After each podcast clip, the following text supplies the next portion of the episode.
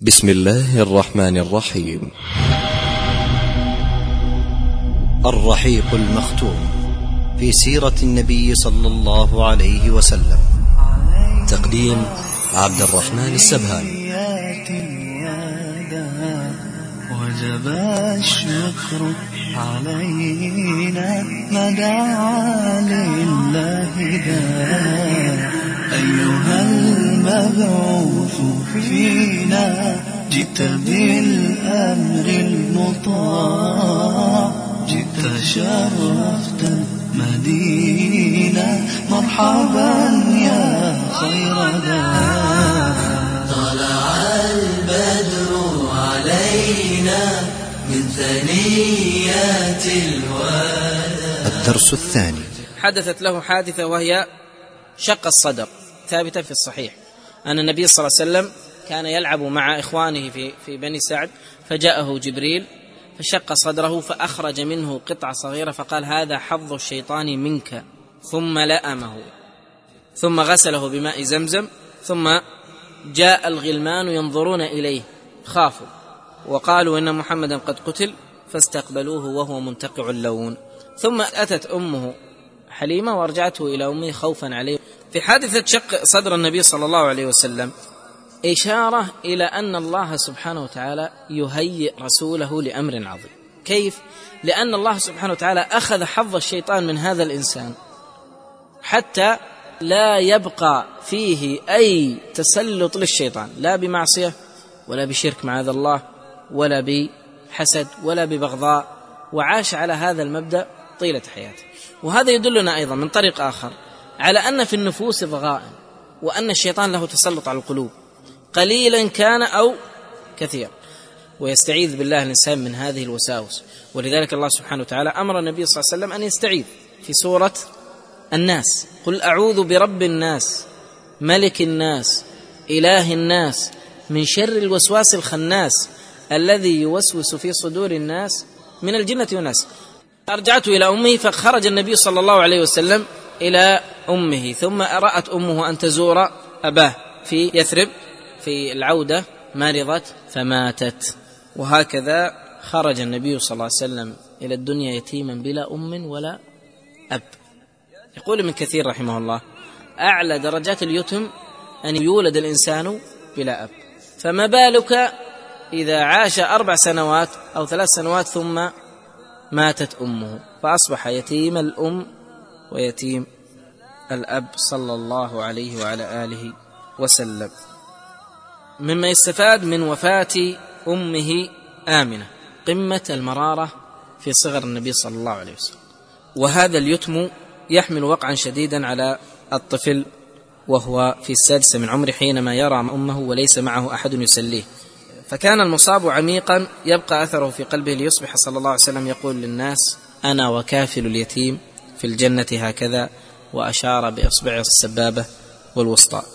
ويقولها ليس من الوحي وإنما يقولها بالوحي والتجربة.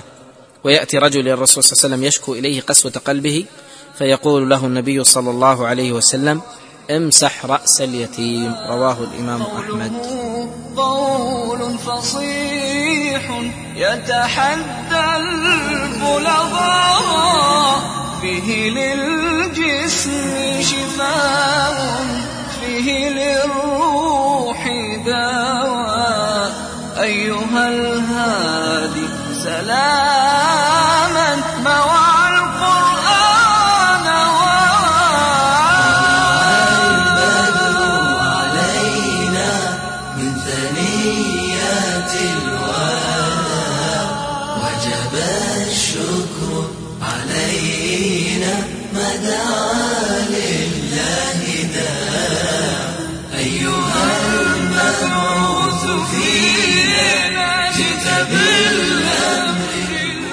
ثم إن النبي صلى الله عليه وسلم لما ماتت أمه من كفله؟ كفله جده عبد المطلب.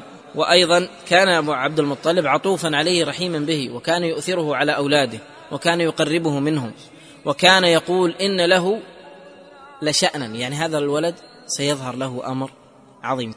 فكان يؤخر أعمامه عنه ويقول دعوه إن هذا ابني له شأنا ثم يجلسه معه على فراشه ويمسح ظهره بيده. ويسره ما يراه يصنع. ولما بلغ عمر النبي صلى الله عليه وسلم ثمانية سنوات توفي جده عبد المطلب. مات الأب ثم ماتت الأم ثم مات الجد. ثم لما توفي جده عبد المطلب كفله عمه أبو طالب. أبو طالب هذا أرحم الناس بمحمد صلى الله عليه وسلم لوصية جده عبد المطلب. يعني عبد المطلب قال لابنه أبي طالب أستوصيك بمحمد خيرا. ففعل حتى بعد بعثته كان يدافع عنه ويحامي عنه. أبو طالب مع أنه مات مشركا. مات مشركا. نهض أبو طالب بحق ابن أخيه على أكمل وجه وضمه إلى ولده وقدمه عليهم واختصه بفضل احترام وتقدير وظل فوق أربعين سنة يبسط عليه حمايته. ثم ذكر المؤلف قصة بحيرة الراهب. لما كان عمر النبي صلى الله عليه وسلم 12 سنة خرج مع عمه أبي طالب إلى الشام. عمه أبو طالب كان يتجر. حتى وصل إلى بصرة وهي معدودة من الشام وقصبة لحوران وكان في ذلك الوقت كانت تحت حكم الرومان وكان في هذا البلد راهب. وصلوا إلى هذا الراهب واسمه جرجيس. يقول فلما نزل الركب خرج إليهم. هو هذا الراهب كانوا يمرون عليه من العرب فكان لا ينزل إليهم ولا يمر عليهم. فلما علم أن معهم هذا النبي صلى الله عليه وسلم خرج. وأكرمهم بالضيافة. وكان لا يخرج إليهم قبل ذلك وعرف رسول الله صلى الله عليه وسلم بصفته. صفته أنه فيه خاتم النبوة. هذه أظهر صفة وهو لحم ناتئ في أعلى الظهر يميل إلى الكتف الأيسر. لحم بارز وعليه مجموعة شعرات. فقال وهو آخذ بيده أخذ بيد النبي صلى الله عليه وسلم وقال هذا سيد العالمين هذا سيد العالمين. هذا يبعثه الله رحمة للعالمين. فقال أبو طالب وما علمك بذلك؟ قال إنكم حين أشرفتم من العقبة. يعني أول الطريق الذي خرجتم منه من مكة لم يبق حجر ولا شجر إلا خر ساجدا. ولا تسجد إلا لنبي وإني أعرفه بخاتم النبوة في أسفل غضروف كتفه مثل التفاحة وإنا نجده في كتبنا. وسأل أبا طالب أن يرده ولا يقدم به إلى الشام خوفا عليه من اليهود. فبعثه عمه مع بعض غلمانه إلى مكة. أيها المبعوث فينا جئت بالأمر المطاع. جئت شرفت المدينة. مرحبا يا خير دار مرسل بالحق جاء نطقه وحي السماء. كان يرعى الغنم. ولما كان النبي صلى الله عليه وسلم مع الصحابة بعد النبوة مر على ظهران فوقعوا تحت شجرة. فقال الراوي كنا نجني الكباث وهو الناضج من الأراك ثمر. فقال النبي صلى الله عليه وسلم عليكم بالأسود منه. فقالوا يا رسول الله هل رعيت الغنم؟ لأن ما يعرف هذا الثمر إلا من رعى الغنم. قال نعم وما من نبي إلا ورعى الغنم ولقد رعيته على قراريط لأهل مكة هذا كله قبل الخمسة والعشرين. بعد الخمسة والعشرين خرج تاجرا في مال خديجة. يتاجر ويأخذ ما تجعله له من الأجرة. فلما بلغها من صدق حديثه وعظم أمانته وحرصه على الأموال في التجارة عرضت عليه أن يخرج أولا في مالها ثم كلمت أعمامها في أن يزوجوه إياها. فتم زواجه من خديجة وعمره خمس وعشرون سنة وعمرها أربعون سنة. عن عائشة رضي الله عنها وتأملوا في هذا الحديث قالت ما غرت على نساء النبي صلى الله عليه وسلم إلا على خديجة وإني لم أدركها.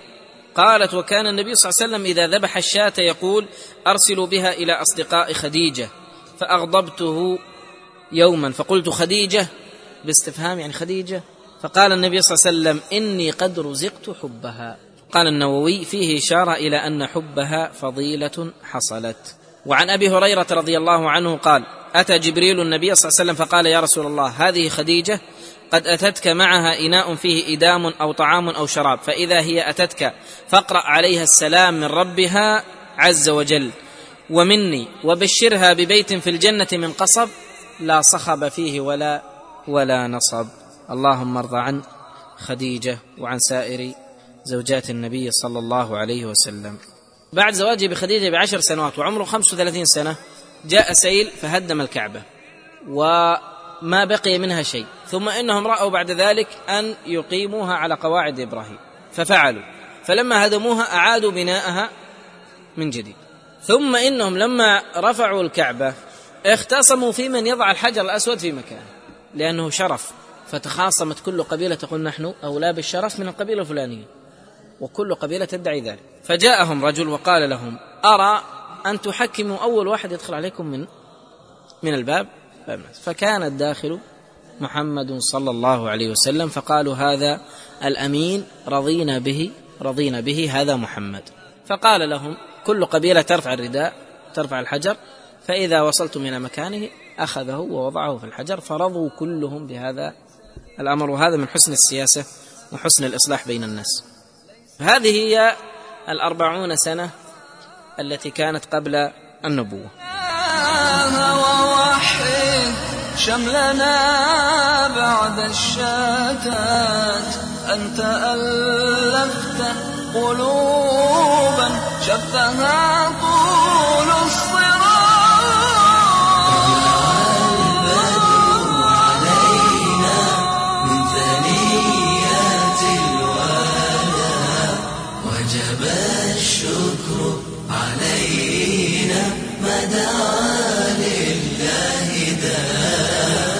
شرفت